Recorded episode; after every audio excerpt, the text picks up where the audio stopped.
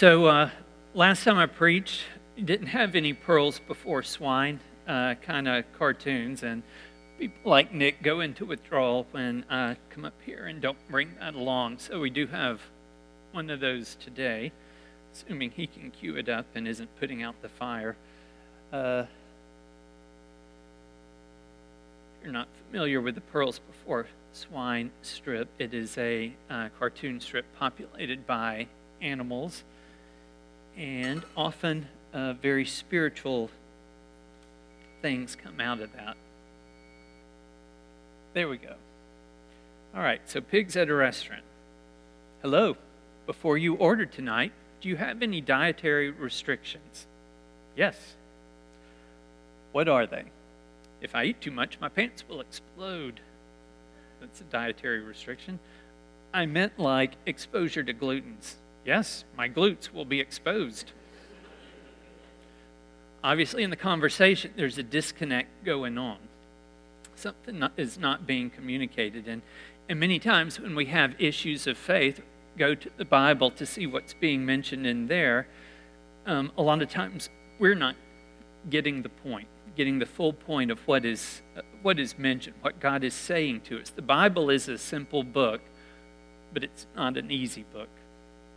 And uh, even a verse like, I can do all things through Christ who strengthens me, that seems pretty straightforward, even a verse like that can have all kinds of layers of meaning that can be unpacked. So in Hebrews, the Bible is described as living and active, sharper than a two edged sword. And and what we're supposed to pull out the Bible is application for our life. It's supposed to be living. It's supposed to apply to what we go through and what we do. So in today's scripture, it's 1 Thessalonians 5, 16 through 22. And and this is what it says. It's a familiar passage. A lot of things packed into this one passage. Be joyful always.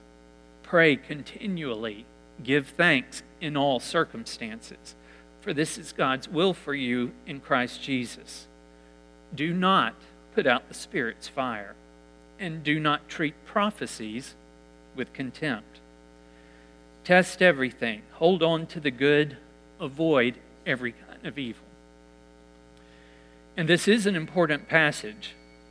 If you sort of zoom out and you look at what this passage is talking about, if you look at the overall intent, the big picture, it's about things like talking to God, our conversations with God. It's about pursuing righteousness. It's about allowing the Holy Spirit to minister to us. If the Bible is confusing, if there's a struggle that you're having trying to pull the meaning that you have in a particular passage out, one of the different ways we have, and there are all kinds of ways you can learn more about what the Bible is saying, but one of them is to go back to the original writing. Um, this book was written in Greek from Paul to the community of believers in Thessalonica. And Greek, as you can guess, is very, very different from English. Um, for example, in this passage, it looks like a bunch of different verses and phrases to us, but in Greek, it shows up as four separate statements. The first statement was about talking to God be joyful, pray, give thanks. The second phrase, second statement in Greek, is things not to do. Don't put out the Spirit's fire. Don't treat prophecies with contempt. The third was test everything and do what's good.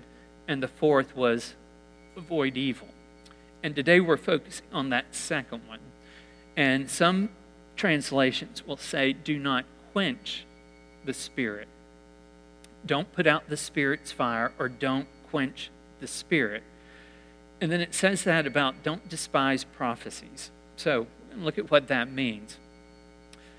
The Greek word for quench is spinumi. Say that. Spinumi. You just spoke Greek. And it means to extinguish or to go out.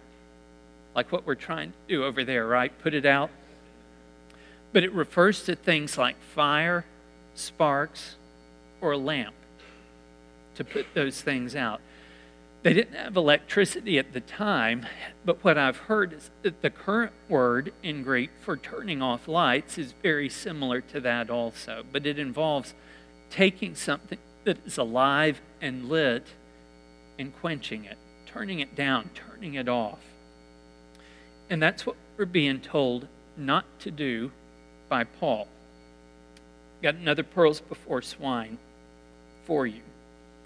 And this is where pig and rat are talking. Hey, rat, I was thinking of inviting your mom to my party. Are you able? Can you give me her number? No. Why not? Because I don't have my phone with me. So, so my phone has all the information that my brain used to have.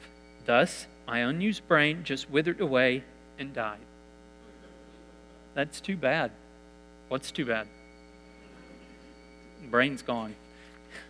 That happens with cell phones, but uh, tech is not all bad. And one of the things you can do on your cell phone very easily is if you're trying to look at the meaning of a verse, you can toggle back and forth between different translations and versions of the Bible to get better idea of what is being mentioned. So if you look at this second part of it, don't treat prophecies with contempt. That is not something that we are very familiar with and, and know what that means. So look at other versions and see what they say. Do not treat prophecies with contempt, is how it's written in the NIV. If you look at the New American Standard Bible, which is the closest word for word translation from the Greek, it says, do not despise prophetic utterances. Okay, about the same thing as the first one.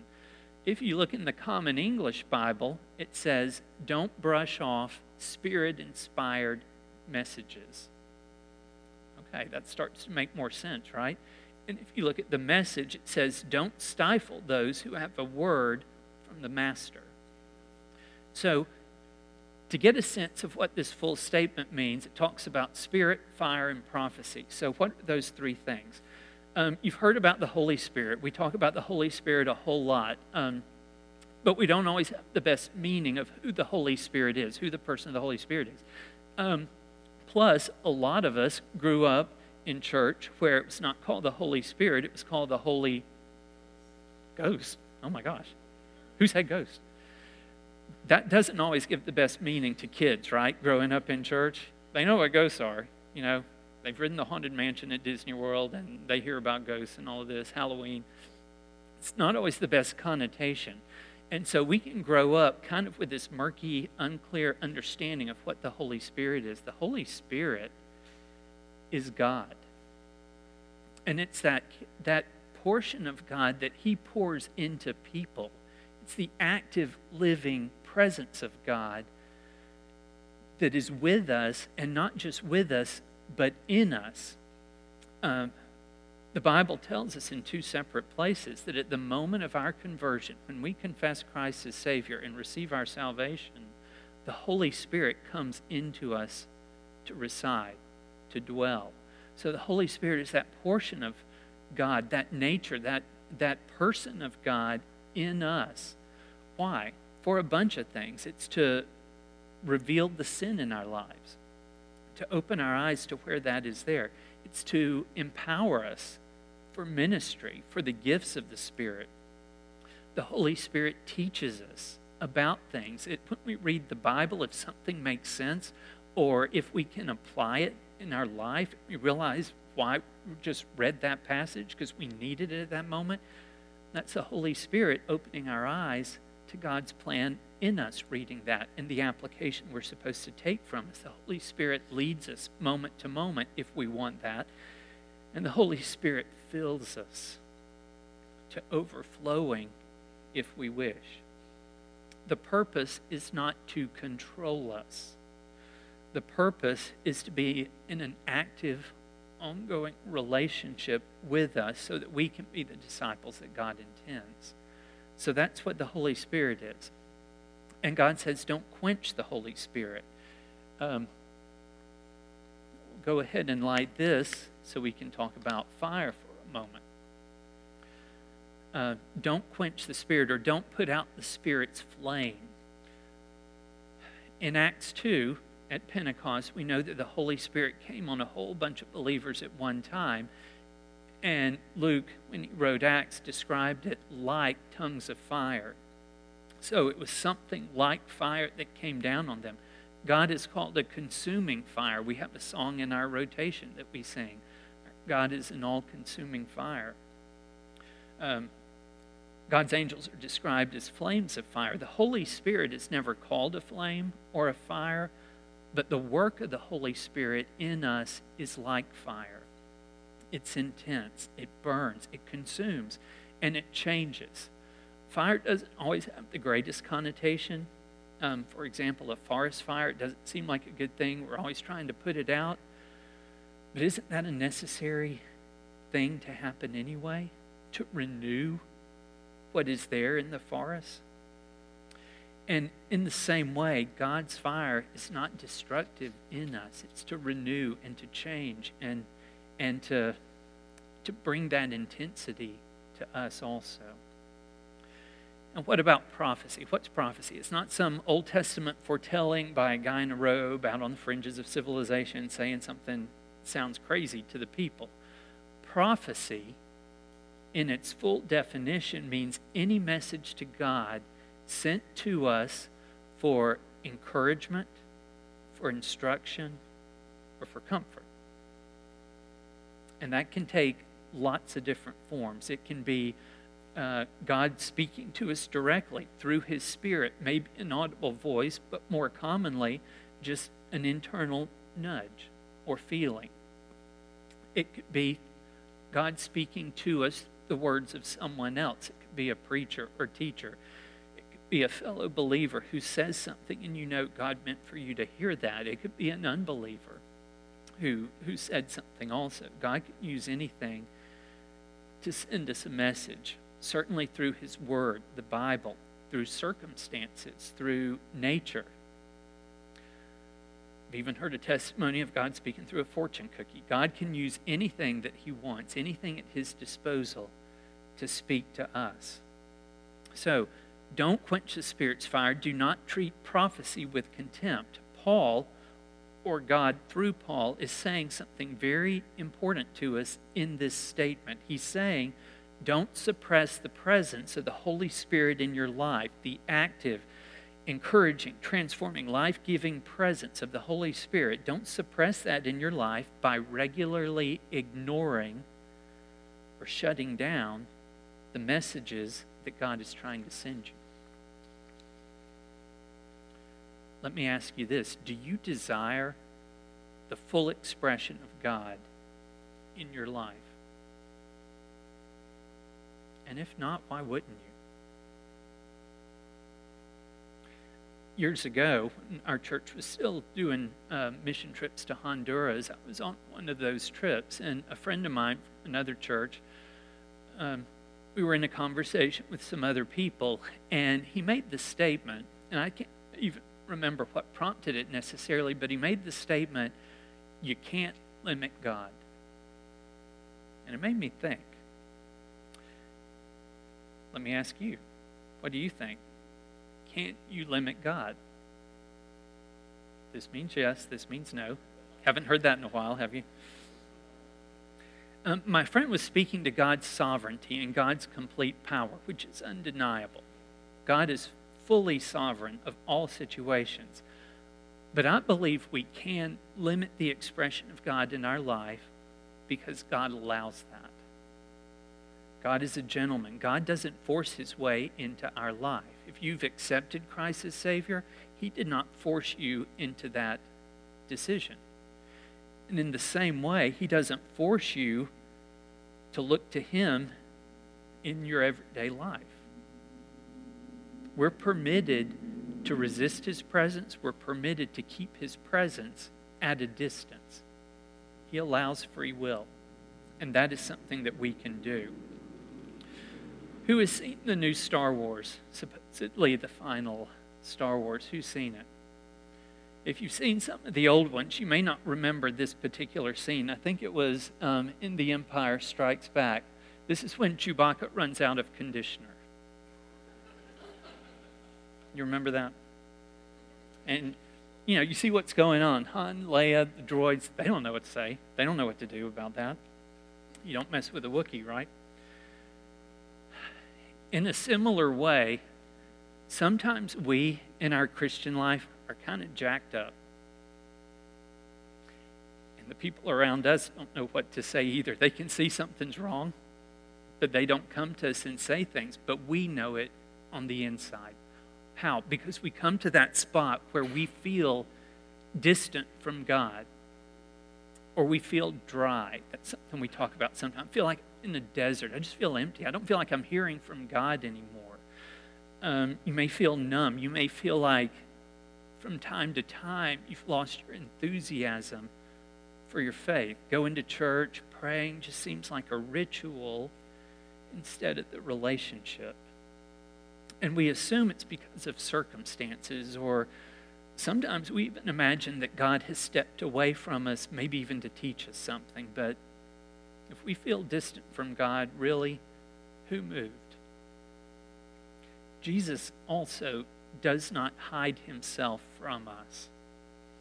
It's much more likely that we've done something to quench the Spirit's fire. And I would say, of all of the commands and directives in Scripture, quenching the Spirit may be the one that Christians disobey the most frequently.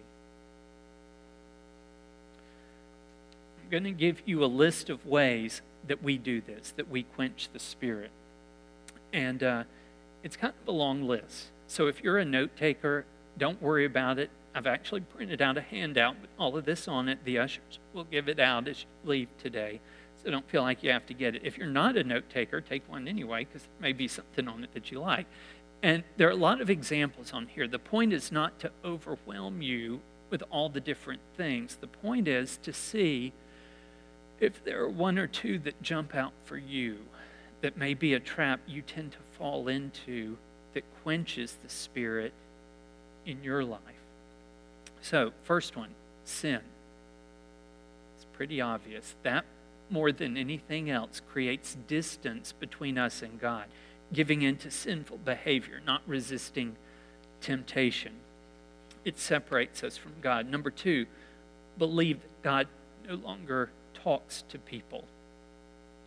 Um, and some of us believe that God is willing to speak and that He still does that for some people, but we imagine that's not us. That's not our experience of God to hear from God because we're not listening. We're not expecting to hear from God. We don't recognize what it looks like when it happens in a lot of cases. Number three, we ignore the message when God is speaking to us. That's what he's talking about when he says treating prophecies with contempt. That's ignoring what God is saying. Um, sometimes we may know it's true, but because it's not what we wanted to hear, we sort of uh, uh, make ourselves uh, deaf to it. Number four, intentionally disobey Scripture or any of God's messages. No brainer there. Uh, number five, procrastinate or delay in our obedience to God. Sometimes we do that saying, Well, I need to discern what He's really saying here. I'm waiting on the Lord. Well, no, Lord's waiting on you in that moment. Procrastination is disobedience. Number six, we believe that because of grace, it doesn't matter if we obey or not. We feel like we're covered. Um, I'm in. I'm good. Doesn't really matter what I do now. I got my salvation. Number seven, we care more about pleasing people than pleasing God. Ouch. That one hits me personally more than I'd like to admit. Number eight, we fill our head or our lives with things that don't honor God. And that's similar to sin. Number nine goes along with that. We become too busy with activities in which God is absent. It may be stuff that is good, even church stuff sometimes, where if you took God out of it, it wouldn't look a whole lot different. Those are areas where God is not being honored or included and may be quenching the spirit. Number 10. Fail to recognize the significance of God's Word. we fail to realize that every phrase of Scripture has intention, meaning, and purpose. And so we gloss over things without paying attention. Number 11, we let spiritual disciplines, and there's a bunch of them, but these are the four core ones I would say worship, prayer, Bible study, and service. Those things become ritual and habit instead of something that renews and fulfills us. Number 12, we take a prideful posture instead of a humble one. And the thing that I thought of when I was writing that is the youth who usher here in this service. Sometimes it's kids, sometimes it's youth. It would be very easy for youth to say, It's for kids. Why am I having to do that? But they jump in and they serve. A bunch of them do. And it's that uh, humility. Number 13, pretend to be a better Christian than we are. God does not honor a false witness. Number 14, allow the world to dictate the state of our heart or the state of our mind. We're not supposed to get our meaning, our worth, and all of that from the world. We draw it from God and what He says to us. Number 15, we discourage someone else in whom the Holy Spirit is moving because we don't understand it or maybe we're jealous that we see God doing something in this person that He's not doing in us. Number 16, we make fun of or disparage worship that is not our preferred style. If we were to say, worship over there, it's going on right now while we're doing this, is dead because they use liturgy and hymns instead of what we do, that is false. Um, read the words of a hymn sometime and see if God doesn't speak to you through that. Number 17, we turn church business, like meetings and committees, into just business. Number 18, fail to consider the spiritual significance of our thoughts and behaviors. God is with us all the time, and so many of the things that we do dishonor Him, and that quenches the Spirit. All of these things, and others that I could have come up with also, have the effect of quenching the work of God in our life. And He permits us to do that, He allows it. And so much of what we do is stuff that we don't even realize it as it's going on. The good news is, I'm going to tell you some ways that you can kindle the Spirit, that you can ignite the Spirit in your life, that you can stoke the flames of that. Got one last cartoon.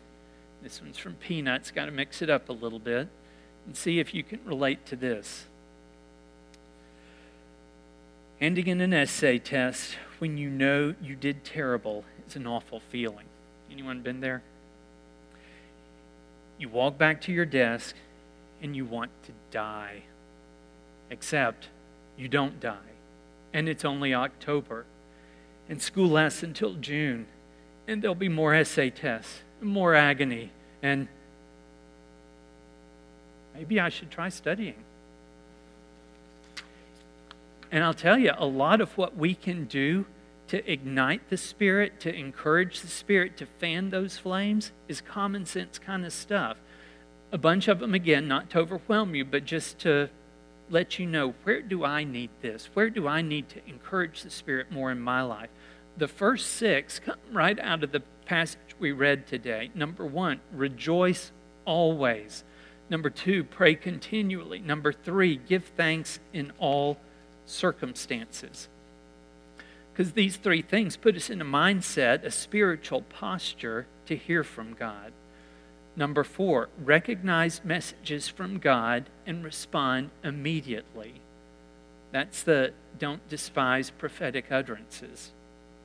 Bonhoeffer said it's only when we're obedient to God that we truly experience faith. Number five, consider the spiritual significance of our thoughts and decisions. That's where he's saying test everything in that passage. Number six, go to the good, avoid the evil. Talk about common sense, right? Number seven, position yourself to hear from God. Show up at church. Consciously move into a time of prayer or, or thinking about the Holy Spirit, thinking about God as you drive, as you walk, as you prepare to go to bed at night, right when you wake up in the morning. The next four things are look at those four core disciplines. Number eight, realize that worship is about giving yourself to God. It's not to get fed. It's not to show up here and get fed like baby birth having something dropped into your mouth. Worship is about what you give to God. Number nine, realize that prayer is more about listening than talking. You don't have to tell God stuff, He knows. It helps us. We need to say these things out loud, but God already knows everything you're about to tell Him. He knows what you need, what you want, what you're confessing. It's more important in prayer to listen to what He has to say back to us. Realize that reading God's Word, third discipline, is about learning God's heart. The Bible says, don't just be hearers of the Word, be doers. Number 11, realize that serving, that fourth discipline, is what we were created to do. And when we inhabit our calling, we hear from God and we experience God in a more powerful way. Number 12, see ourselves as a vessel for God's use. Remember the whole I am second movement? Number 13, mix up your religious routine. Go on a retreat, go on a mission trip go to church, you're on vacation. You know, you hear someone new. You get to do that and connect every week now, right? Different person every week, kind of liven it up. You don't know what to expect. Try going at 8:30 to the traditional service and see if God doesn't speak to you there in a way that you weren't expecting.